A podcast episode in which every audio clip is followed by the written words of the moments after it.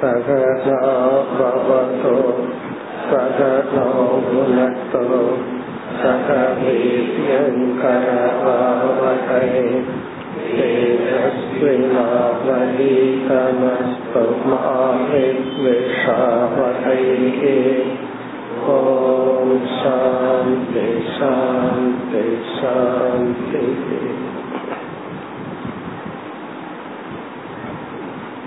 एलावद् श्लोकम्। वैदिकस्तान्त्रिको मिश्रक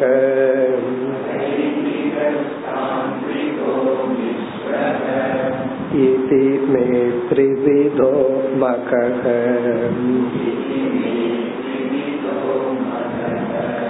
त्रयाणाम् ईप्सिते नैव।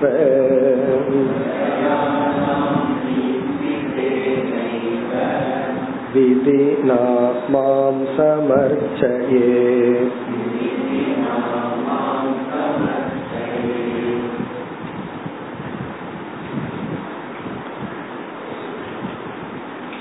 இந்த இருபத்தி இரண்டாவது அத்தியாயத்தில்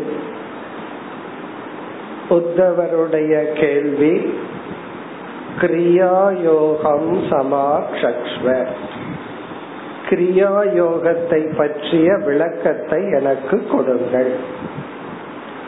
இந்த கிரியா யோகம் என்பது தப சுவாத்தியாய ஈஸ்வர பிரணிதானானி தவம் சாஸ்திரம் படித்தல் இறைவனை வழிபடுதல்.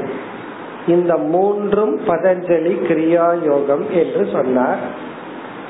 ஆகவே உத்தவர் தெளிவுபடுத்துகின்றார் இந்த மூன்று சாதனைக்குள் பவத் ஆராதனம் பிரபோ என்றார். உங்களை வழிபடுகின்ற முறையை பற்றி எனக்கு உபதேசம் செய்யுங்கள். பிறகு எஸ்மாத் யதா ஏ அர்ச்சயந்தி. யார் உங்களை வழிபடுகின்றார்கள்? எதற்காக உங்களை வழிபடுகின்றார்கள்? எப்படியெல்லாம் உங்களை வழிபடுகின்றார்கள்? இதுதான் கேள்வி.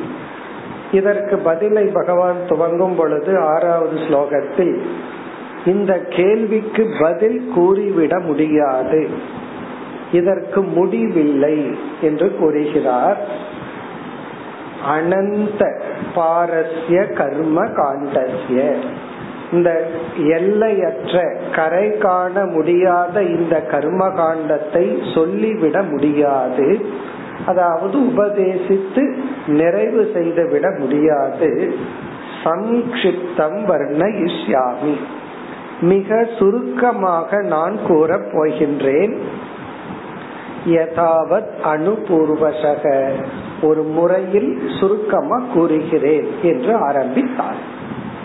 பிறகு இந்த ஏழாவது ஸ்லோகத்தில் வைதிக தாந்திரிகக மிஸ்ரக இதி மே திரிவிதக மகக. மகக என்றால் பூஜை. மே மகன என்னை பூஜித்தல் மூன்று வகைப்படும். வைதிக முதல் முறை முதல் வகை. வேத மந்திரத்தை பயன்படுத்தி என்னை வழிபடுதல். தாந்திரிகக என்றால் ஆகமத்தில் கூறியபடி என்னை வழிபடுதல். அந்த தாந்திரிகத்தை நம்ம மூன்றா பார்த்தோம். மூன்று தாந்திரிகர்கள் அதாவது வைஷ்ணவ ஆகமம் சைவ ஆகமம். சாக்த ஆகமம்னு பார்த்தோம். தேவி வழிபாடு சாக்தம் சக்தி வழிபாடு விஷ்ணுவை வழிபடுகின்ற முறைகள் சிவனை வழிபடுகின்ற முறை. துளசினா விஷ்ணுவுக்கு பிடிக்கும் வில்வம்னா சிவனுக்கு. இப்படி எல்லாம் நம்ம என்ன பண்ணியிருக்கோம்? வழிபடுகின்ற முறை எதை நம்ம கொடுத்து வழிபடுதல் இதுல எல்லாம் எத்தனையோ முறைகளை வச்சிருக்கிறோம். அந்த முறைப்படி வழிபடுதல். மூன்றாவது மிஸ்ரக என்றால் சில வழிபாட்டு முறை தாந்திரிகத்திலிருந்து எடுத்துக்கொள்வது சிலதெல்லாம் வேதத்திலிருந்தும் எடுத்துக்கொள்வது. இப்படி கலந்து செய்தல் என்று மூன்று விதத்தில் என்னை வழிபடலாம். திரயானாம் ஈப்சிதேன.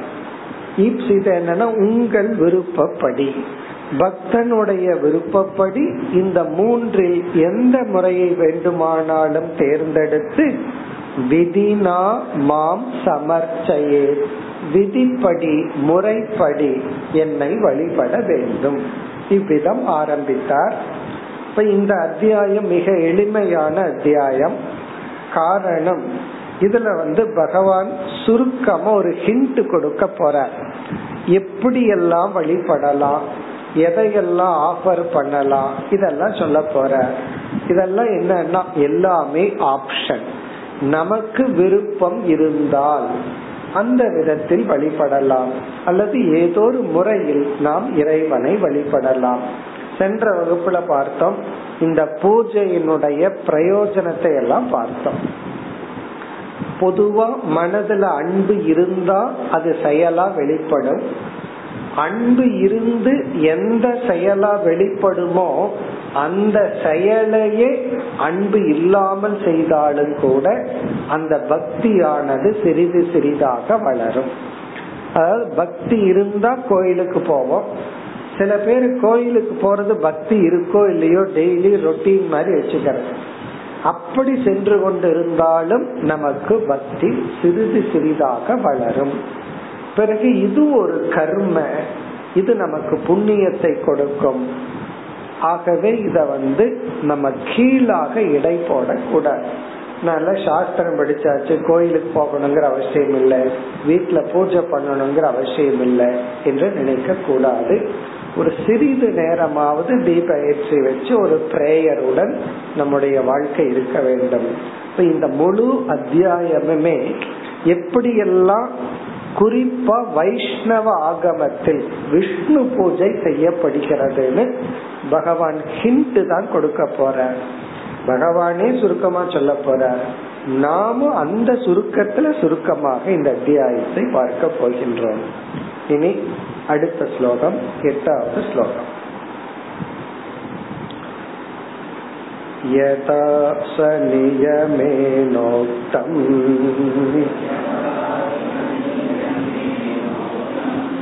द्विजत्वं प्राप्य पूरुषक।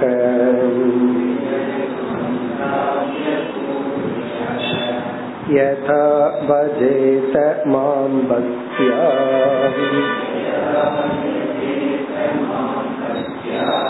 श्रद्धया तन्निबोध मे।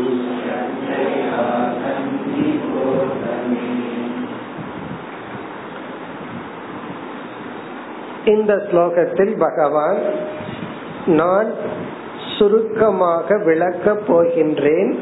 அதை ஸ்ரத்தையுடன் பக்தியுடன் ஒருமுகப்பாட்டுடன் கேட்பாயாக என்று சொல்கின்றார். ஆகவே இது ஒரு விதமான பிரதிஜா ஸ்லோகா பிரதிஜா ஸ்லோகம் என்றால் நான் சொல்ல போகின்றேன் நீ கேள் என்று பகவானே சொல்கின்றார். யதா ஸ்வநியம உக்தம். நியமேன உக்தம்.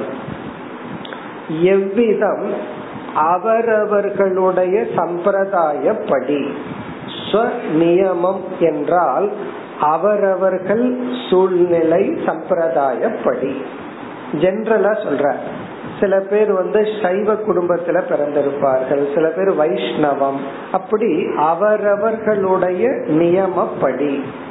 அவங்க எந்த வேதத்தை சார்ந்தவர்கள் எந்த வர்ணம் பிறகு வந்து எந்த ஆசிரமம் இதெல்லாம் ஸ்வநியமம் அதன்படி இப்படித்தான் பண்ணணும்னு இங்க பகவான் சொல்லல. நீ வந்து வைஷ்ணவ ஆகமப்படிதான் பண்ணணும். இந்த மாதிரி தான் பண்ணணும். வேற மாதிரி பண்ணக்கூடாதுன்னு சொல்லவில்லை. அப்படி ஒரு எண்ணம் இருந்தால் அது வந்து ஒரு குறுகிய மனநிலையை குறிக்கின்ற ரிலீஜியன்கிறது நம்ம மனசை விரிவுபடுத்தவே தவிர நம்ம மனச வந்து குறுகிய வட்டத்திற்குள் கொண்டு வருவதற்காக அல்ல. அதனால பகவான் சொல்றார் அவரவர்களுடைய சூழ்நிலைப்படி நியமேன உத்தம் த்விஜத்துவம் பிராபிய பூருஷக. பூருஷகன்னா ஒரு சாதகன் ஒரு பக்தன் பூஜை செய்பவன். த்விஜத்துவம் பிராப்திய. த்விஜத்துவம் பிராபிய என்றால் பூஜைக்குரிய தகுதியை அடைந்து. இங்க த்விஜத்துவம் என்றால் அந்த பூஜை ஒன்ன செய்யறதா இருந்தால் அதற்குரிய தகுதியை இவன் அடைய வேண்டும். அதாவது இவன் பூஜை இந்த பூஜை பண்ணணும்னா அதுக்கு ஒரு சில நியமங்கள் சில தகுதிகள் அல்ல அந்த தகுதியை அடைந்து. இந்த நாலு வயசுலயே நான் பண்றேன் அப்படின்னு ஒரு குழந்தை ஆரம்பிச்சதுன்னு வச்சுக்கோமே. இப்போ அந்த குழந்தைக்கு சில பூஜைக்கெல்லாம் தகுதி கிடையாது. அதுக்குன்னு ஒரு வயது இருக்கு. அதுக்குன்னு சில தகுதிகள் இருக்கின்றது யார் யார் எந்தெந்த பூஜைகள் செய்யலாம் அப்படின்னு எல்லாம் தகுதிகள் இருக்கு. இப்ப புத்திர காம இஷ்டி பண்ணணும்னா அது யார் பண்ணணும்னா? அவனுக்கு இல்லறத்துக்கு போனவங்க தான் அந்த யாகத்தை பண்ண பண்ண முடியும். அதற்கு முன்னாடி பண்ண முடியாது. அப்படி இங்க த்விஜத்துவம் என்றால் அந்தந்த பூஜைக்குரிய என்ன தகுதிகள் சொல்லப்பட்டுள்ளதோ அந்த தகுதியை அடைந்து யதா யஜேத மாம். எப்படி ஒருவன் என்னை வழிபட வேண்டுமோ அதை சொல்ல போகின்றேன் மாம் மாம்னா என்னை எப்படியெல்லாம் வழிபட வேண்டும் வழிபடலாமோ? பிறகு இங்க முக்கியமா இரண்ட பகவான் சொல்ற பக்தியா ஸ்ரத்தையா.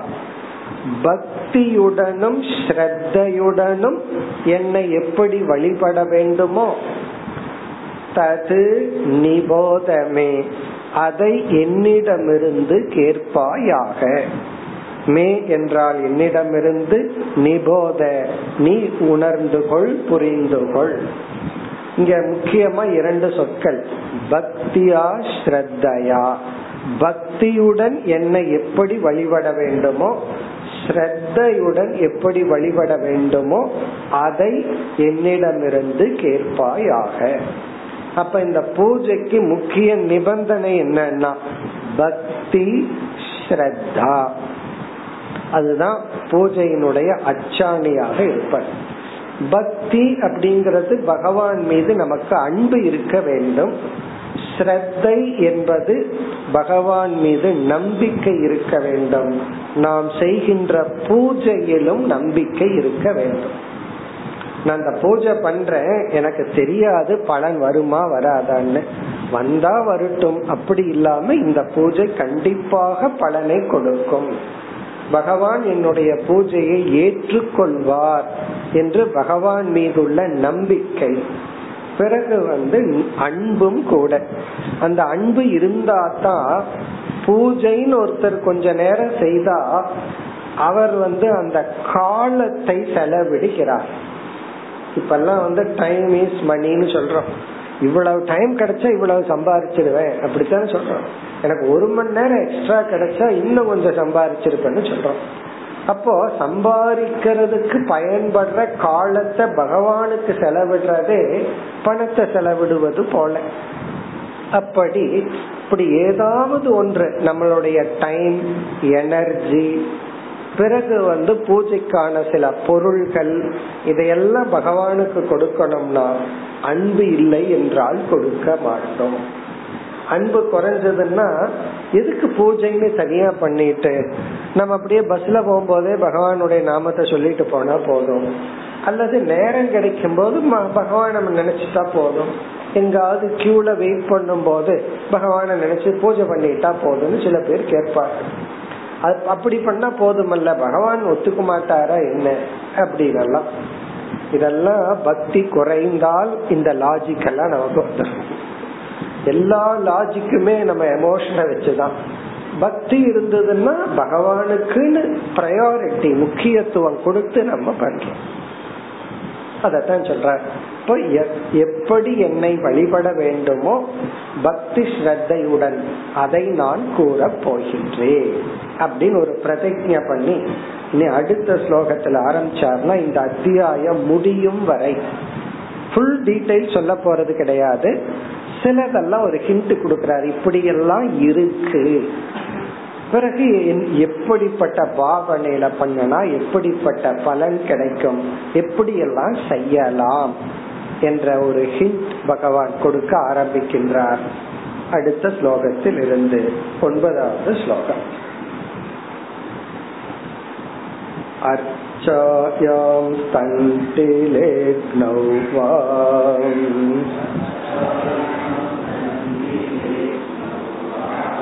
सूर्ये वाप्सु हृतिद्विजः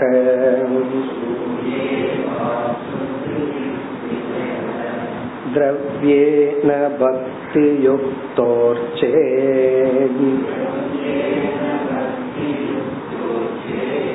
स्वगुरुं माममायया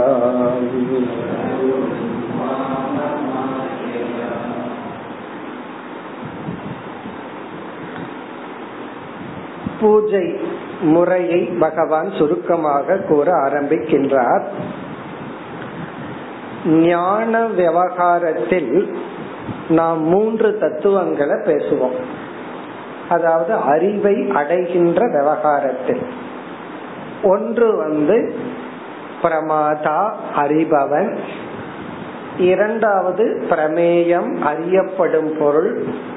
மூன்றாவது பிரமாணம். அந்த அறியப்படும் பொருளை அறிவிக்கும் கருவி.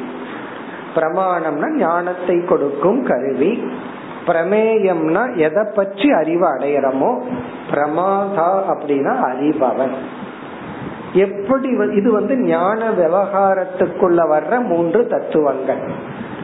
அதே போல பூஜாங்கிற விவகாரத்துக்குள்ளேயும் மூன்று தத்துவங்கள் வருகின்றது. அந்த தத்துவங்களை பகவான் இனி வரிசையா அறிமுகப்படுத்துவார். அதுல முதல் யார்னா பூஜகக. பூஜை செய்பவன்.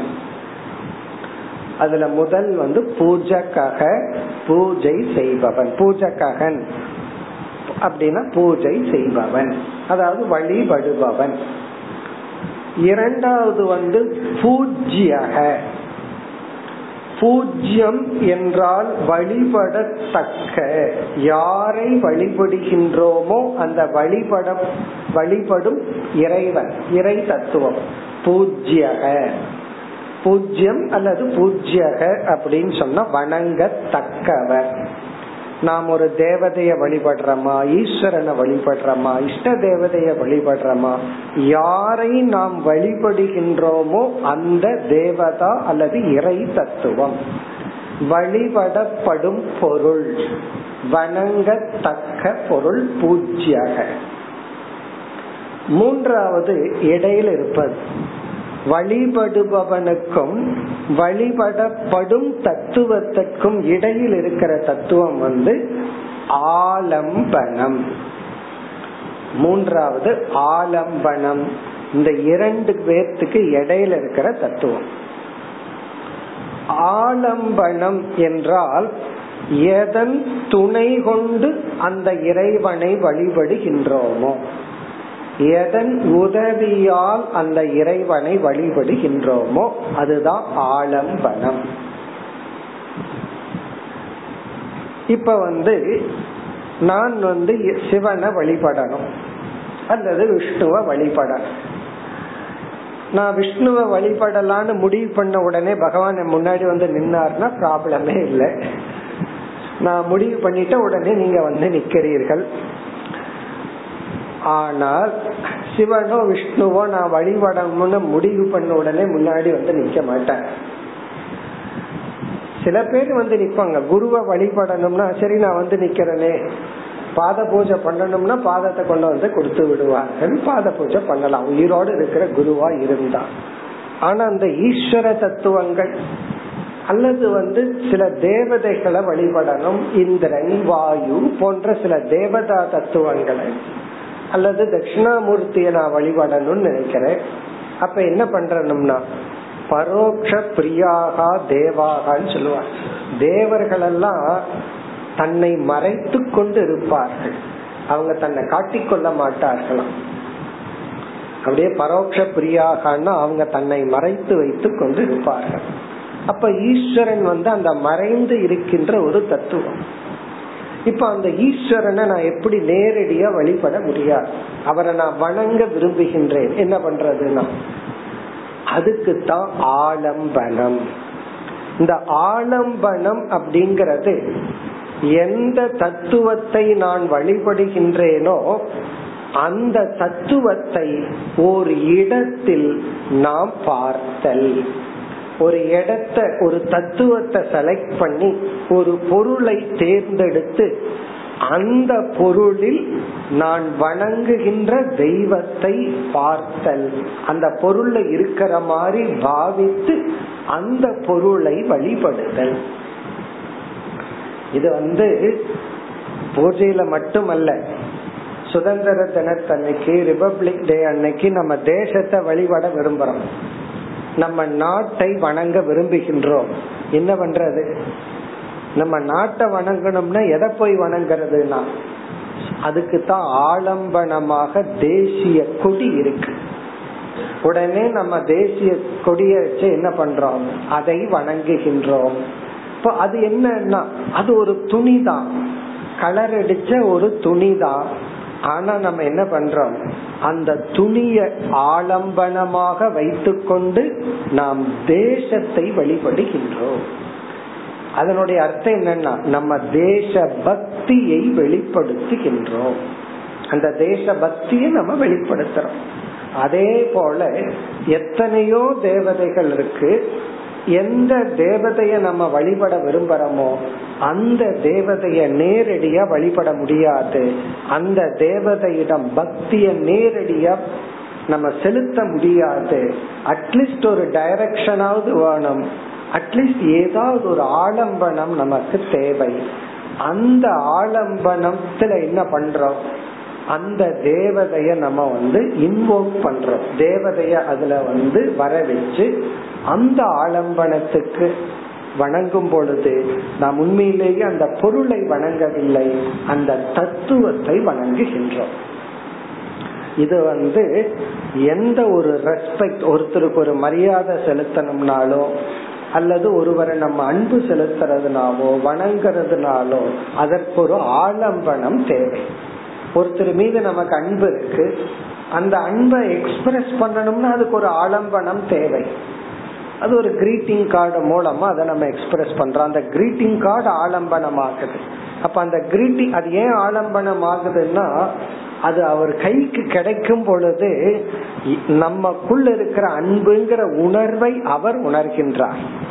அதுல சில பேர் எல்லாம் கிருச்சி எழுதி படம் வரைஞ்சு அதுல எவ்வளவு வேலை செய்யறாங்களோ அந்த அளவுக்கு அதை வாங்கின உடனே அவங்க கையில ரிஃப்ளெக்ட் ஆகுது. அதே போல எந்த ஒரு பூஜைக்கும் ஆலம்பனம் முக்கியம். அந்த ஆலம்பனம் வந்து ஈக்குவல் டு காட் அந்த கடவுளுக்கு நிகராகி விடுகின்ற. காரணம் என்ன? அதன் மூலமா அந்த தத்துவத்தை நாம் வணங்குகின்றோம். இது பூஜையில மட்டுமல்ல நம்ம டே டு டே லைஃப்லயும் நடந்துட்டு இருக்கு இப்ப இந்த ஸ்லோகத்துல பகவான் அந்த ஆலம்பனங்களை குறிக்கின்றார். இந்தந்த ஆலம்பனத்தில் நீ வந்து இறைவனை வழிபடலாம். இந்த ஸ்லோகத்துல ஆறு ஆலம்பனம் சொல்ற. பிறகு வருகின்ற சில ஸ்லோகத்துக்கு பிறகு எட்டு ஆலம்பனத்தை சொல்ல போற. இந்த எட்டு விதமா இறைவனுக்கு ஆலம்பனத்தை அமைத்து கொண்டு வணங்கலான்னு பின்னாடி சொல்லுவார். இங்க வந்து ஸ்டார்ட் பண்ற இப்படிப்பட்ட அப்படின்னு ஒரு ஆரம்பம் கொடுக்கிறார். அதனால பகவான் அந்த ஆலம்பனங்களை எல்லாம் சொல்ல போற. இந்தந்த ஆலம்பனத்துல இப்படியெல்லாம் நீ வந்து என்னை இனிமேல் பூரா வைஷ்ணவ பக்தியே பூஜையே சொல்ல போற. என்ன வந்து வழிபடலாம் அப்படின்னு சொல்றார்.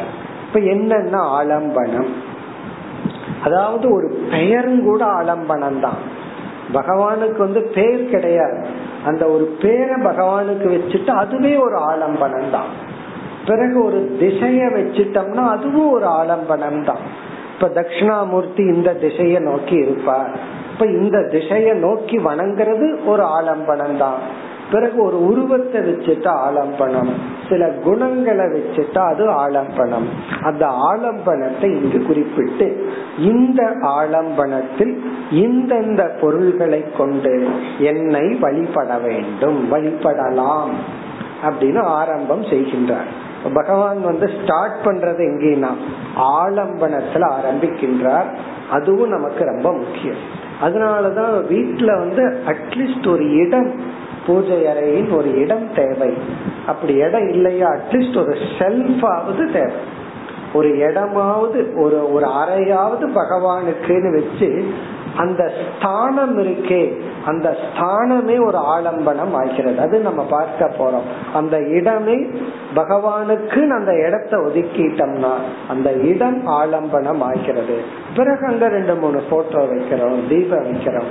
எப்படி எல்லாம் இறைவனை வழிபடலாம்? அத சொல்ல போற இப்ப இங்க என்ன ஆலம்பனம்? அர்ச்சாயாம். அர்ச்சாயாம் என்றால் அர்ச்சா என்ற ஆலம்பனத்தில். இங்க அர்ச்சம்னா சிலைகள் உருவங்கள். பகவானுக்கு வந்து எத்தனையோ உருவங்கள் சிலைகள் எல்லாம் இருக்கு. இப்ப விநாயகர்னு எடுத்துட்டா எத்தனை டிசைன் விநாயகர் இருக்கு? இந்த விநாயகருக்கு இப்ப வர்ற டிசைன் இருக்கு. கஷ்டப்பட்டு கண்டுபிடிக்கணும். இவர் விநாயகர் தானா? அப்படிங்கிற மாதிரி எல்லாம் டிசைன் அந்த அது இந்த கல்யாண பத்திரிகையில முன்னாடி விநாயகர் டிசைன் போட்டிருப்பார். விநாயகருக்கே அடையாளம் தெரியாது. நம்ம வந்துட்டோம். நம்மையத்தான் போட்டிருக்காங்கன்னு சொல்லி. அப்படி விதவிதமான டிசைன் விநாயகருக்கு வந்தாச்சு. அப்படி அச்சாயாம்னு சொன்னா ஒரு உருவம். சிலை விதவிதமான உருவங்கள். அதுல பகவானை வழிபடலாம். அச்சாயாம் அடுத்தது ஸ்தண்டிலே. இதுல எதுல வேணாலும் பகவான் ஆப்ஷன் கொடுக்கற. யாருக்கு எதுல விருப்பமோ அதுல. இங்க அச்சா அப்படின்னா ஃபார்ம் எனி ஃபார்ம் ஏதாவது ஒரு ஃபார்ம் ஒரு உருவம். ஸ்தண்டிலம் அப்படின்னு சொன்னா எந்த இடத்துல யாகம் பண்றோமோ அந்த ஸ்தானம் அந்த இடம். அந்த இடம். அந்த இடத்துல பகவான வழிபடலாம். இந்த இடம்னு சொல்லி அந்த இடம். அதாவது வந்து இந்த இடத்துல ராமர் நின்னார் இந்த இடத்துல ஆஞ்சநேயர் வந்து நின்னார் அப்படியெல்லாம் சொல்லி ஒரு நம்பிக்கையில சில பேர் அந்த இடத்தை வழிபடுவார்கள் அந்த இடத்தை வளம் வருவார்கள். இப்ப ஸ்தண்டிலம்னா பூஜைக்குரிய இடம் அந்த இடம். பிறகு வந்து அக்னவு நெருப்பை ஆலம்பனமாக கொண்டு தீபத்தை அந்த தீபத்தை ஆலம்பனமா கொண்டு இறைவனை வழிபடுதல். அக்னௌவா. ஹோம குண்டமா இருந்தா அந்த ஹோம குண்டத்தை வணங்குவோம். ஆனா உண்மையிலேயே நெருப்ப வணங்கல. நெருப்பையும் வணங்கலாம். அதுவும் ஒரு தேவதை தான். அக்னி தேவதை தான். இருந்தாலும் அந்த நெருப்புல சில தேவதைகளை நம்ம இன்வோக் பண்ணி நம்ம வழிபடுவோம். பிறகு சூரியேவா. சூரியனை பார்த்து சூரியனையே வழிபடலாம். காரணம் என்ன? சூரியனுமே ஒரு தேவதை தான். ஆனாலும் சூரியனை ஆலம்பனமாக வைத்து நம்ம வந்து தேவதைகளை இறைவனை வழிபடுதல். சூரியகவா அப்சு. அப்சுன தண்ணீர். நீர். நீரை ஆலம்பனமாக வைத்து தண்ணீரை நாம் வழிபடுவோம். எல்லா நதிகளுமே நாம் வணங்கத்தக்க நதிகள் தான் அதனாலதான் நம்ம சம்பிரதாயத்துல எல்லா நதிகளுமே இறைவனோடு சம்பந்தப்பட்டுள்ள எல்லா நதிகள் பாத்தீங்கன்னா அதுக்கு ஒரு புராணம் இருக்கும் கதை இருக்கும் ஒரு தேவதையா நம்ம வழிபடுகின்றோம். அதான் கல்ச்சரினுடைய கலாச்சாரத்தினுடைய உச்சகட்டம். நதிய வந்து வெறும் ஒரு ஒரு திரவியமா ஒரு பொருளாக ஒரு பூதமாக பார்க்காமல் எல்லா நதிகளையும் நாம் வழிபடுகின்றோம். அப்சு ஹிருதி. வெளிய ஆலம்பனம் இல்லை அப்படின்னா நம்ம ஹிருதயத்தையே ஆலம்பனமாக வை நம்ம மனதையே ஆலம்பனமா வச்சும் வணங்கலாம். எனக்கு வெளியே இருக்கிற எந்த ஆப்ஜெக்ட்லயும் பகவான இன்வோக் பண்ண விரும்பல பகவான வணங்க விரும்பலையா? சரி உன்னுடைய ஹிருதயத்தையே ஆலம்பனமாக வைத்தும் வணங்கலாம். அதெல்லாம் மேலும் பகவான் சொல்ல போற த்விஜக துஜகன்னா அந்த பூஜை செய்ய அருகதையை அடைந்தவன். பூஜைக்குரிய அருகதையை அடை அந்த பூஜைக்கு தகுதியை அடைந்தவன். அச்சாயாம் தண்டிலே மூணு அக்னௌ நான்கு சூரியே ஐந்து அப்சு நீர் ஆறாவது ஹிருதயம். தன்னுடைய ஹிருதயத்திலேயே அந்த இறைவனை பாவித்து வணங்கலாம். அந்த இருதயத்துக்குள்ள இருக்கிற மாதிரி நினைச்சு வணங்கலாம். இந்த முதல் வரியில இங்கு ஆறு உதாகரணம் சொல்லி வா அப்படின்னு சொல்லிட்ட. வா அப்படின்னா உனக்கு எது பிடிக்குதோ அதுதான். உனக்கு வந்து ஹிருதயத்துல வச்சு வணங்கணும்னா வணங்கு. நீர ஆலம்பனமா வச்சு வணங்கணும்னா வணங்கு. நெருப்பு அல்லது உருவங்கள் எதை வேணாலும் எடுத்துக்கொள். யுவர் சாய்ஸ்னு பகவான் சொல்லிட்டார். பிறகு இரண்டாவது வரையில் திரவியேன. அந்த ஆலம்பனத்தில் திரவியத்தின் துணை கொண்டு ஏதாவது ஒரு பொருளின் துணை கொண்டு ஏன்னா நம்ம அதை வணங்குறோம். அந்த அன்பை வெளிப்படுத்துவதற்கு நம்ம பயன்படுத்துற திரவியங்கள் எல்லாம் புஷ்பம். இந்த மலர் இருக்கே. அந்த மலரை பார்த்த உடனே பகவான் ஞாபகம் வர்ற அளவு நம்மளுடைய கல்ச்சர்ல என்ன பண்ணிருக்கோம் அத வந்து இறை வழிபாட்டுக்கு உகந்த பொருளாக பயன்படுத்தி கொண்டு இருக்கின்றோம் இனி ஒரு ஆங்கிள் பார்த்தா மலருங்கிறது உண்மையிலேயே ஒரு போக வஸ்து. ஏன்னா அதுல இருந்து தானே சென்ட் எல்லாம் தயாரிக்கிறோம். இப்ப வாசனை பொருள் அப்படின்னா என்ன? அது ஒரு போகத்துக்குரிய பொருள். ஆனா நம்ம என்ன பண்ணி வச்சுட்டோம்?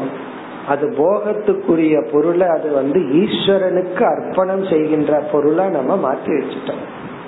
அப்படி அந்த ஒரு திரவியத்தை திரவியன ஏதாவது ஒரு திரவியத்தின் துணை கொண்டு அது மலரா இருக்கலாம் எது வேண்டுமானாலும் இருக்கலாம் திரவியத்தின் துணை கொண்டு சில பேர் ரொம்ப வசதியானவர்கள் நூத்தி எட்டு பொற்காசு பவுன வச்சுட்டு அதுல பகவானை அர்ச்சனை செய்வார்.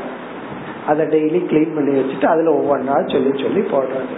அப்படி அல்லது குங்குமத்தை வச்சு நூத்தி எட்டு முறை அர்ச்சனை பண்றது விபூதிய வச்சு அர்ச்சனை பண்றது. அப்படி ஏதாவது ஒரு பொருளை துணை கொண்டு அந்த பகவானை வழிபடுதல். பிறகு அந்த முக்கியத்தை அடிக்கடி சொல்லிட்டே இருப்பார். பக்தி யுக்தக பக்தி பக்தியுடன் கூடியவனாக அர்ச்சையே. பூஜிக்க வேண்டும். எல்லாத்த விட முக்கியம் வந்து பக்தி. அத வந்து பகவான் ஞாபகப்படுத்திட்டே இருப்பார். இந்த பொருள் ஆலம்பனம் இதெல்லாம் முக்கியம் கிடையாது. பக்தி தான் பக்தி தான் சொல்லிட்டே இருப்பார். இப்படி பக்தியுடன் கூடியவனாக அர்ச்சையே. என்னை பூஜிக்க வேண்டும் வணங்க வேண்டும் பூஜை செய்ய வேண்டும். யார் நான்? அதை சொல்றார் பகவான். ஸ்வ குரும் மாம் அர்ச்சையே.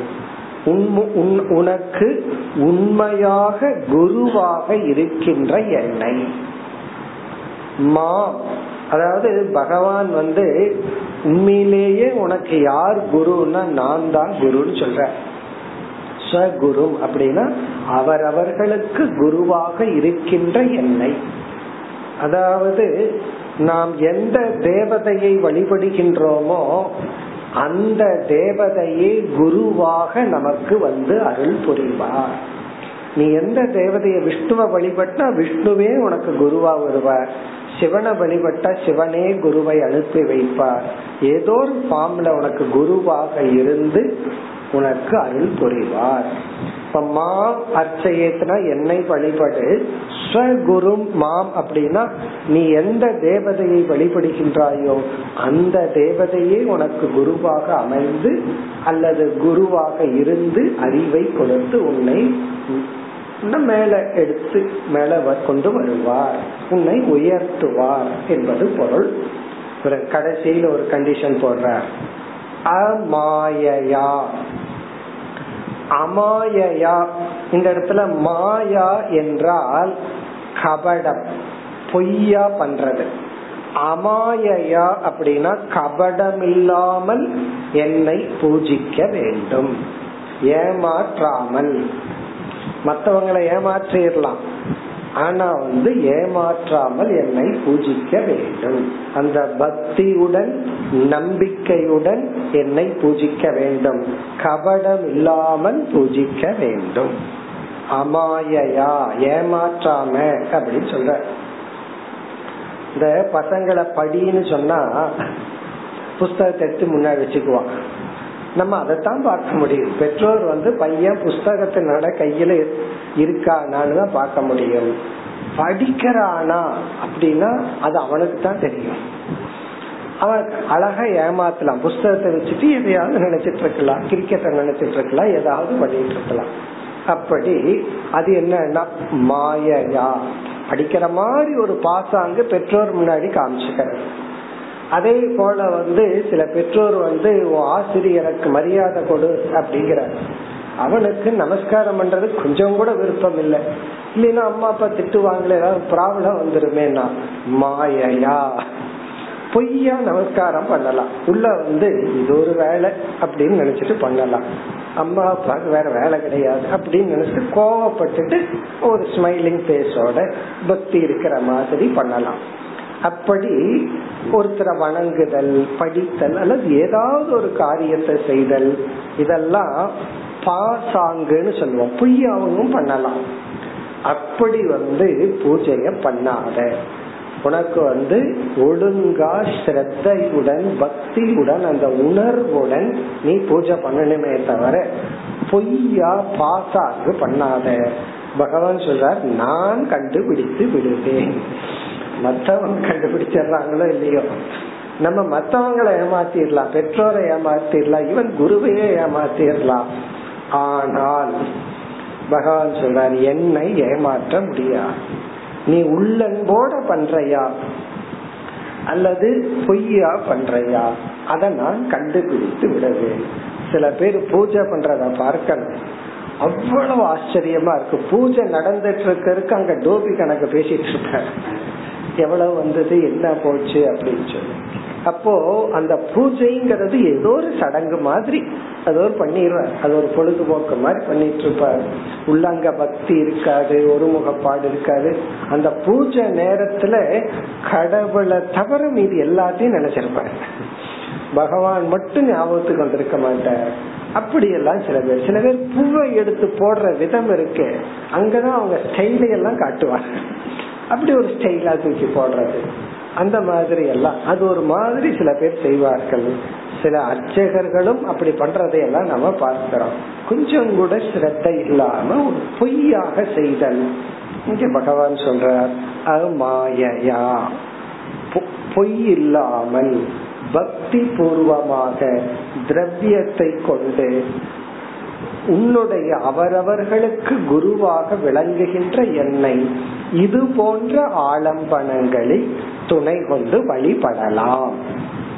ஒரு எக்ஸாம்பிள் சொல்ற நீ எதை வேணாலும் ஆலம்பனமா வச்சுக்கோ.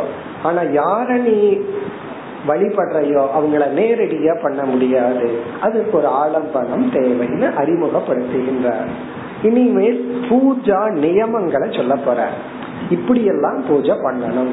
இந்த கேள்வியில யார் எதற்கு எப்படி அப்படின்னு சொன்னார். இந்த எப்படி யதா தான் இங்க விளக்கமா சொல்ல போற பிறகு யாரெல்லாம் வழிபடுவார்கள்? பக்தர்கள் பக்தி உறுப்பவர்கள். எதற்கு? அது பகவான் அதுவும் சொல்ல போறார். உபய சித்தையன்னு சொல்ல போறார். உனக்கு ஸ்ரேயஸ் பிரேயஸ். இரண்டுல எது வேண்டுமானாலும் என்னை வழிபடலாம். உலக இன்பம் வேணாலும் வழிபடலாம். மோட்சம் வேணும்னாலும் வழிபடலாம்னு சொல்ல போற சித்த சுத்தி வேணாலும் வழிபடலாம்னு சொல்ல போற இப்ப இனிமேல் வந்து அந்த நியமங்களை வந்து ஒரு சாம்பிளா சொல்ல போறார். இந்தந்த நியமங்களுடன் இப்படி எல்லாம் வழிபடலாம். இது எல்லாமே ஆப்ஷன் நம்ம புரிஞ்சுக்கணும். எல்லாமே சாய்ஸ் கொடுக்கிறார். இப்படி எல்லாம் இருக்குன்னு நமக்கு காட்டி கொடுக்கிறார்.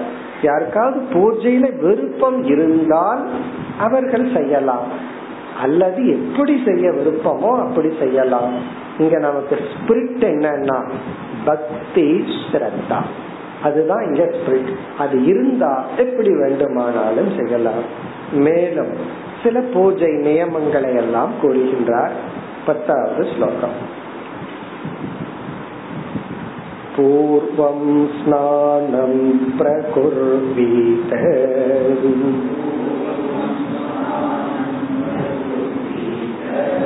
दौतदन्तोऽङ्कशुद्धये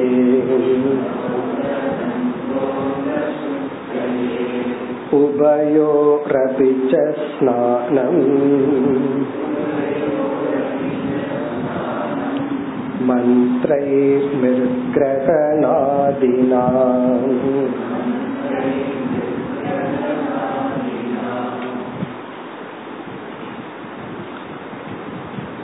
பூஜையினுடைய பலனை பற்றி நம்ம சென்ற வகுப்புல பார்க்கும் பொழுது இந்த பூஜை அப்படிங்கிற ஒரு டிசிப்ளின் ஒரு ஒழுக்கத்தை நாம் பின்பற்றினால் அது நமக்கு ஒரு ரொட்டீன் ஒரு ஒரு ரொட்டீன் சொன்னா அது வாழ்க்கையினுடைய ஒரு நியம் நியமத்தை அமைத்து கொடுக்கும்னு பார்த்தோம். பிறகு வந்து நம்மை தூய்மைப்படுத்த இதெல்லாம் ஒரு வாய்ப்பு இருக்குன்னு பார்த்தோம். இப்ப டெய்லி காலையில பூஜை பண்றா அப்படின்னு ஒரு பண்ணலாம்னு ஒருத்தர் முடிவு எடுத்துட்டார்னா அந்த சங்கல்பம் அந்த ரொட்டீன் இவர் என்ன பண்ணோம்னா அது ஞாயிற்றுக்கிழமையோ சனிக்கிழமையோ லீவோ இல்லையோ எல்லா நாளும் காலையில எழுந்த உடனே அவரை குளிக்க வச்சிடும் இந்த பூஜை போன்ற நியமம் எல்லாம் வச்சுக்கல அப்படின்னா ஆபீஸுக்கு போறதா இருந்தா தான் இவர் குளிப்பார். இல்ல அப்படின்னா இவர் குளிக்கிற நேரம் வந்து மதியம் பன்னெண்டு மணியா இருக்கும் காரணம் என்னன்னா அங்க வந்து அப்படி ஒரு தேவைப்படாது. கேட்டா அதுக்கு ஒரு லாஜிக் வீட்டுல ரொம்ப வேலை இருக்கு அதெல்லாம் முடிச்சிட்டு குளிச்சிருவோம். சில பேர் மூணு மணியா இருக்கும். காரணம் என்ன? அதுக்கு ஒரு நீடு தேவையில்லாம போயிடும் ஆனா இவர் பூஜை பண்றது காலையில எந்திரிச்சு பகவானை ஒரு அஞ்சு நிமிஷம் வழிபடுறதுங்கிறது ஒரு டிசிப்ளினா வச்சுட்டா அதற்காகவாவது காலையில எழுந்த உடனே தன்னை தூய்மைப்படுத்தி கொள்வார். அதெல்லாம் பகவான் சொல்றார். பேசிக்க சொல்றார். நீ வந்து பூஜை செய்பவனாக இருந்தால் அந்த பூஜை செய்கின்ற உன்னை முதலில் தூய்மைப்படுத்த வேண்டும். நம்ம பார்க்க போறோம் இந்த அங்கன்யாசம் இதெல்லாம் பகவான் சொல்ல போறாரு. அதாவது பூஜகன் அவனை எப்படி தூய்மைப்படுத்தணும் ஆலம்பனத்தை எப்படி தூய்மைப்படுத்தணும் இதெல்லாம் சொல்ல போறார். அத ஸ்டார்ட் பண்றார் பகவான். பூர்வம் ஸ்நானம் பிரகுர்வீத. நீ பூஜை செய்ய வேண்டும் என்றால் இறைவனை வழிபட வேண்டும் என்றால் ஃபர்ஸ்ட் கண்டிஷன் முதல் நிபந்தனை என்னன்னா பூர்வம். அப்படின்னா முதலில் ஸ்நானம் பிரகுர்வீத உடலை தூய்மைப்படுத்த வேண்டும். ஸ்நானம். ஸ்நானம்னா குளிச்சுக்கிறது உடலை தூய்மைப்படுத்துதல். அதாவது இது வந்து ஃபர்ஸ்ட் கண்டிஷன் பகவான் சொல்ற சில பேர் பூஜை எல்லாம் பண்ணிட்டு குளிச்சிடலாமா? அதுக்கப்புறம் ஃப்ரெஷ்ஷா இருக்கும். அப்படி எல்லாம் சில பேர்த்துக்கு தோணும். அப்படி எல்லாம் கிடையாது. அதுக்கப்புறம் குளிக்கிறது அவங்க இஷ்டம். ஆனா ஃபர்ஸ்ட் உடலை தூய்மைப்படுத்த வேண்டும். பிறகு இனி ஒன்னு சொல்ற. தௌத்த தந்தக. தௌத்த தந்தகன பல்லு. தௌத்த தந்தகன பல் துவக்க வேண்டும். நமக்கு ஆச்சரியமா இருக்கு. இதெல்லாமா சொல்லணும் அப்படின்னு சொல்லி. ஆனா இப்ப சில பேர் நடந்துக்கிற பழக்கத்தை பார்த்தா சொல்லணும் போல தோணுது. காலையில எழுந்த உடனே என்னன்னா இவருடைய பல்ல துவக்கிறதே காஃபி தான். காஃபி வந்து பல்ல எல்லாம் சுத்தம் பண்ணி அழுக்க எல்லாம் உள்ள தள்ளிடும். அதுக்கப்புறம் இவங்க எதுக்கு பேஸ்ட் பிரஷுக்கு செலவு பண்ணணும்னு தெரியல. அதான் காஃபிய சூடா அந்த வேலைய பண்ணிடுச்சு. அப்புறம் ஏன் பண்றாங்களோ அதுக்கப்புறம். அப்படியெல்லாம் இல்லாம தௌத்த தந்தக. பிறகு பகவான் சொல்றார் அங்க சுத்தையே. சரீரத்தில் உள்ள அங்கங்களை உறுப்புகளை தூய்மைப்படுத்துதல். அப்படின்னா என்ன? இந்த பூஜகன் பூஜை செய்கிறானே அவனை முதல்ல பேசிக்கா தூய்மைப்படுத்திட்டு ஆலம்பனத்தை தூய்மைப்படுத்திட்டு பிறகுதான் அந்த தேவதைகளை எல்லாம் வழிபட வேண்டும். அதனால முதல்ல என்ன பண்ணணும்னா பல் துவக்கி அதாவது காலையில எழுந்த உடனே பல் துவக்குனதுக்கு அப்புறம்தான் மத்தவங்கிட்டையும் பேச அப்படி இல்லை அப்படின்னு சொன்னா மத்தவங்களுக்கு சளி பிடிச்சிருக்கணும். இல்லைன்னா நம்ம பேசினோம்னா அவங்க சகிச்சுக்க முடியாத. அவங்கனால. இல்ல ரெண்டு அடிக்கு முன்னாடி கொஞ்சம் இருந்து பேசிட்டு போய்க்கணும். அப்படி பல் துவக்கி உடலை தூய்மைப்படுத்துவது வந்து ஃபர்ஸ்ட் கண்டிஷனா பகவான் சொல்றாரு. இதெல்லாம் நம்ம பூஜை பண்றங்கிற ரொட்டீன் எடுத்துட்டா நேச்சுரலா வந்துடும் அப்படி ஸ்நானம் பிரகுர்வீத பௌத்த தந்தக அங்க சுத்தையே நம்முடைய அங்கத்தை தூய்மைப்படுத்த வேண்டும். பகவான் இரண்டு விதமான தூய்மைய பேச போற ஒன்று வந்து ஸ்தூலமா தண்ணீர்னால தூய்மைப்படுத்துதல். பிறகு வந்து மந்திரத்தினால தூய்மைப்படுத்துதல். இந்த அங்கன்யாசம் நம்ம பார்க்க போறோம்.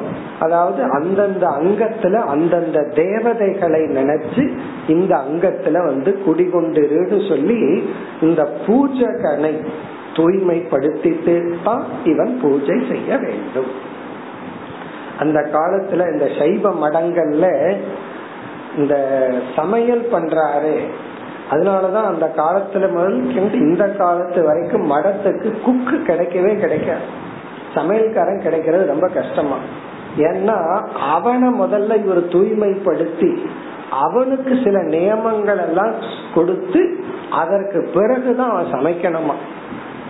ஜஸ்ட் லைக் தட் அப்படியே தூங்கி வந்து சமைச்சிடக்கூடாது. அவன் குளிச்சு தூய்மைப்படுத்தி அவனு சில பூஜையை பண்ணிட்டு வந்துதான் அந்த ஆசிரமத்துல சமைக்கணும். ஏன்னா அந்த உணவு பகவானுக்கு நைவேத்தியமாகும்.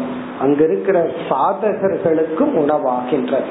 அப்படி இதெல்லாம் பேசிக் பிரின்சிபிள் பிறகு இரண்டாவது வரியில மந்திர சுத்திய பத்தி சொல்றாரு. இனிமேலும் சொல்ல போற இங்க இரண்டாவது வரியில உபயோகோ அபிஸ்நானம் மந்த்ரைஹி. இந்த மந்த்ரைஹிங்கிற சொல்ல எடுத்து உபயோகங்கிற இடத்துல போடணும். உபயோகோ மந்த்ரைஹி. அதாவது வைதிக மந்திரம் ஆகம ஸ்லோகங்கள். இந்த இரண்டு மந்திரங்களின் துணை கொண்டு தாந்திரிக வைதிக மந்திரங்களின் துணை கொண்டு ஸ்நானம். அந்த குளிக்கும் பொழுதே உடலை தூய்மைப்படுத்தும் பொழுதே இந்த ஜலம் வந்து கங்கை யமுனை என்றெல்லாம் பாவிச்சு இது என்னுடைய உடலை மட்டும் தூய்மைப்படுத்தவில்லை மனதையும் தூய்மைப்படுத்துகிறதுங்கிற பாவனையில குளிக்கணுமா? அப்ப இந்த தண்ணீர் மேல படும் பொழுது என்னுடைய உடலும் மனமும் சேர்ந்து தூய்மையாகிறதுங்கிற பாவனையில் நாம் ஸ்நானம் செய்ய வேண்டும். இப்ப ஸ்நானம் மந்திரைகி அபிபவேத் அப்படின்னு அர்த்தம். இந்த ஸ்நானமானது இரண்டு விதமான மந்திரங்களாலும் நடக்க வேண்டும். அதனாலதான் பகவானுக்கு அபிஷேகம் பண்ணும் போது வேத மந்திரங்களோட அபிஷேகம் பண்றோம். அந்த மந்திரங்களுடன் அந்த மூர்த்தியானது ஆலம்பனமானது தூய்மை ஆகின்றது மிருத் கிரகநாதினா அத்துடன் மிருத் அப்படின்னா அந்த காலத்துல வந்து அந்த ஒரு விதமான மண்ணை யூஸ் பண்ணுவாங்க உடம்புல தேய்ச்சி குளிக்கிறதுக்கு. இப்ப இந்த காலத்துல அதுவே ரிஃபைன்டா சோஃபா அப்படி எல்லாம் இருக்கு. மிருத் கிரகணம்னா உடலை தூய்மைப்படுத்தும் சாதனையின் மூலமும் ஸ்நானம் செய்ய வேண்டும். உடலை தூய்மைப்படுத்தும் சாதனைகள் மூலமாகவும் உடலை தூய்மைப்படுத்தி பூஜகன் பூஜைக்கு தயாராக வேண்டும். அப்ப வந்து நம்ம வந்து இறைவனை வழிபடுறதுக்கு முன்னாடி ஓரளவு தூய்மையானவனாக சென்று இறைவனை வழிபட்டு மேலும் நம்மை தூய்மைப்படுத்தி கொள்ள வேண்டும் அடுத்த ஸ்லோகம் பதினொன்று सन्त्योपात्याति कर्माणि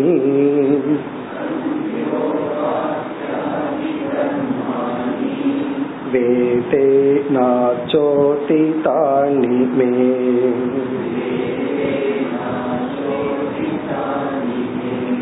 पूजां तै कल्पयेत् सम्यक्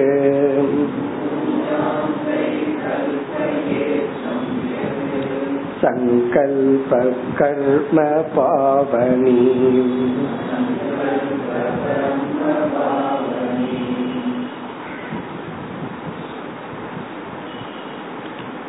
இந்த ஸ்லோகத்திலும் ஒரு அழகான கருத்தை பகவான் கூறுகின்றார். நம்ம வந்து எதற்கு பூஜை பண்றோம் என்றால் சில சமயங்கள்ல சித்த சுத்தின்னு வச்சுக்கலாம். சில சமயம் வந்து ஏதாவது ஒரு லட்சியத்தை மனசுல வச்சிருப்போம். இதை நான் அடைய வேண்டும். இத அடைகிறதுக்கு நான் வந்து இத்தனை காலம் இந்த பூஜைய பண்றேன்.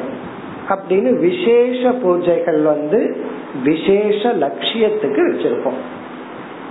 அதாவது இத இந்த ப்ராஜெக்ட நான் அடையிறதுக்காக இத்தனை நாள் இந்த பூஜை பண்றேன். அல்லது வந்து ஒரு ப்ராஜெக்டும் கிடையாது. டெய்லி பூஜைங்கிறது என்னுடைய ரொட்டீன் அப்படின்னு நம்ம வச்சிருப்போம். பொதுவா நம்ம என்ன நினைக்கிறோம்? ஒரு ஒரு ஒரு ஸ்டூடெண்ட் இருக்கான் அவங்க கிட்ட சொல்றோம். நீ வந்து எக்ஸாமுக்கு முன்னாடி பகவான பிரார்த்தனை பண்ணிட்டு போ. அல்லது ஸ்டடி ஹாலிடேஸ்லயே அதை ஸ்டார்ட் பண்ணு பூஜை பண்ணு அல்லது பிரேயர் பண்ணுன்னு சொல்றோம். அப்படி நம்ம சொல்லும் பொழுது எந்த அர்த்தத்துல சொல்றோம் அப்படின்னா பூஜை பண்றது வந்து படிக்கிறதுக்கு ஆப்ஷனா கிடையாது. நீ படிப்பை விட்டுட்டு பூஜை பண்ணுன்னு யாராவது சொல்லுவார்களா? நல்லா படி அதே சமயத்துல பூஜையும் செய்ய வேண்டும். பையன் அப்படித்தான் புரிஞ்சுக்குவான். இன்டெலிஜென்டா இருந்தா என்ன புரிஞ்சுக்குவான்? பூஜை பண்ணணும்னா பூஜை பண்ணிட்டா போதும் பாஸ் பண்ணிடுவேன்னு அவனுக்கு கண்டிப்பா தெரியும். பாஸ் பண்ணிட மாட்டேன்னு தெரியும். அப்ப இந்த பூஜை அப்படிங்கறது நம்முடைய லட்சியத்துக்கு எந்த சாதனைய செய்யறோமோ அதற்கு ரீப்ளேஸ்மெண்ட் அல்ல. லட்சியத்துக்கான சாதனைய நம்ம செய்யறோம். அதோட பூஜைய ஆட் பண்றோம். பூஜை லட்சியத்துக்கான சாதனையுடன் சேர்ந்து பலனை கொடுக்கறதுமே தவிர பூஜையே லட்சியத்துக்கான ஒரு இண்டிபெண்ட் சாதனை அல்ல. அதை நம்ம ரொம்ப முக்கியமா புரிஞ்சுக்கணும். சில பேர் பூஜை பண்ணா போதும் வேற ஒண்ணும் வேண்டாம் அப்படின்ட்டுருவாங்க அப்படியெல்லாம் கிடையாது. நம்ம வந்து ஒரு லட்சியத்துக்கு என்ன சாதனையோ ஒரு ஸ்டூடெண்ட் வந்து படிக்கணும்னா படிக்கிறார். அல்லது ஒருத்தருக்கு நல்ல ஜாப் கிடைக்கணும்னா அதுக்கு இவர் என்ன பண்ணணுமோ? ஆரோக்கியம் வேணும்னா அதுக்கு இவர் என்ன சாதனையோ அதை செய்யணும்.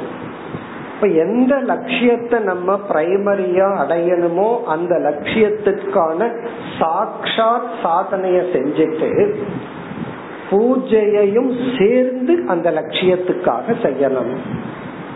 காரணம் இந்த பூஜை என்ன பண்ணும்னா அந்த சாதனையை சரியாக செய்ய உதவி பண்ணும். அந்த பூஜை அப்படியே வேலை செய்யும். ஒரு எக்ஸ்ட்ரா புண்ணியத்தை கொடுத்து எக்ஸ்ட்ரா மன அமைதியை கொடுத்து நம்ம தயார் செய்து அந்த லட்சியத்துக்கான சாதனையை ஒழுங்கா பூரணமா சரியா செய்ய இந்த பூஜை உதவி செய்து நம்ம லட்சியத்தை அடைவோம். அப்ப பூஜை அப்படிங்கிறது நம்ம லட்சியத்துக்கான ஆப்ஷன் கிடையாது. அந்த லட்சியத்துக்கான சாதனையுடன் சேர்ந்து செய்ய வேண்டும்.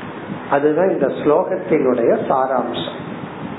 இந்த சில பேர் வந்து பூஜை செஞ்சுட்டா போதுமா?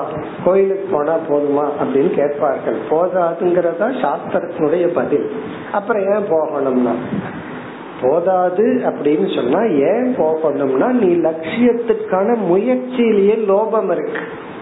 நீ எதை அடைய விரும்புறையோ சித்த சுத்தியா இருக்கலாம். எது வேணாலும் இருக்கலாம் அதை அடையிற சாதனையிலேயே நீ குறை இருக்கு உன்னால ஒழுங்கா பண்ண முடியறது இல்ல சரியான டைரக்ஷன்ல பண்ண முடியறது இல்ல பாதியில நிறுத்திடுற மன ஒருமுகப்பாட்டுடன் நீ உன்னுடைய கடமையை செய்ய முடிவதில்லை. இந்த பூஜை என்ன பண்ணும்னா உன்னை ஒழுங்கா உன்னுடைய கடமையை செய்வதற்கு உதவி செய்யும். அதுதான் இங்க சொல்றார். உனக்கு என்ன கடமைகள் இருக்கோ அந்த கடமைகளுடன் சேர்ந்து பூஜை செய்ய வேண்டும். அதுதான் இந்த ஸ்லோகத்தின் சாராம்சம். உனக்கு சாஸ்திரத்துல சூழ்நிலையில என்னென்ன டியூட்டி இருக்கோ அந்த டியூட்டிய காம்ப்ரமைஸ் பண்ணாத அந்த டியூட்டிய விடாம இந்த பூஜையையும் சேர்ந்து செய்ய வேண்டும். பிறகு அடுத்தது என்ன சொல்றாரு இந்த ஸ்லோகத்துல? இந்த பூஜையில நம்ம மூணு பார்ட்டு பார்த்தோம். பூஜகன் ஆலம்பனம் பூஜ்யம். யாரை வழிபடுகின்றோமோ அந்த அந்த இறைவன் வழிபட உதவியாக இருக்கின்ற ஆலம்பனம் பூஜகன். இந்த பூஜகன் வந்து தூய்மை உடன் செய்ய வேண்டும்னு பார்த்தோம். பிறகு பூஜையில அனத இனி ஒரு முக்கிய அங்கம். பூஜகனுடைய சங்கல்பம். இந்த சங்கல்பம் ரொம்ப முக்கியம். அதாவது வந்து இரண்டு பேர் பூஜை செய்கிறார்கள். இரண்டு பேரும் ஒரே எஃபர்ட் போடுறாங்க. ஒரே திரவியத்தை பயன்படுத்துகிறார்கள்.